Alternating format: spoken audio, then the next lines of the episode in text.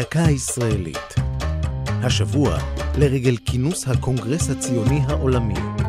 והפעם, לידתה של תנועה.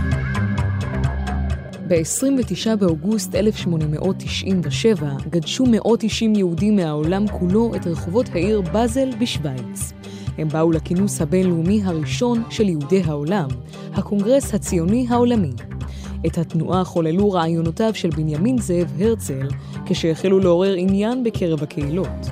מטרת ההתכנסות הייתה ליצור תשתית מאורגנת ומבוססת, שתרכז את התומכים בתוכניתו של הרצל. הוא כתב ביומנו בתום הקונגרס, בבאזל יסדתי את מדינת היהודים.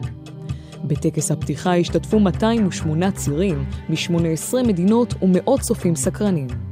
רעד עבר בקהל כאשר הכריז קרפל ליפה מרומניה, ותיק תנועת חובבי ציון וראשון הדוברים, ברוך אתה אדוני אלוהינו מלך העולם, שהחיינו וקיימנו והגיענו לזמן הזה. השבוע, כעבור יותר מ-120 שנה, מתכנס הקונגרס הציוני ה-38 במדינת ישראל העצמאית, אך באופן מקוון.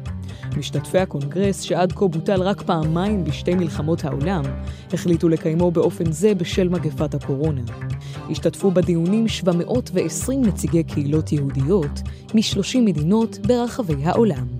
זו הייתה דקה ישראלית על הקונגרס הציוני העולמי ולידתה של תנועה. כתבה טליה כהן, ייעוץ הדוקטור מרדכי נאור, עורך ליאור פרידמן.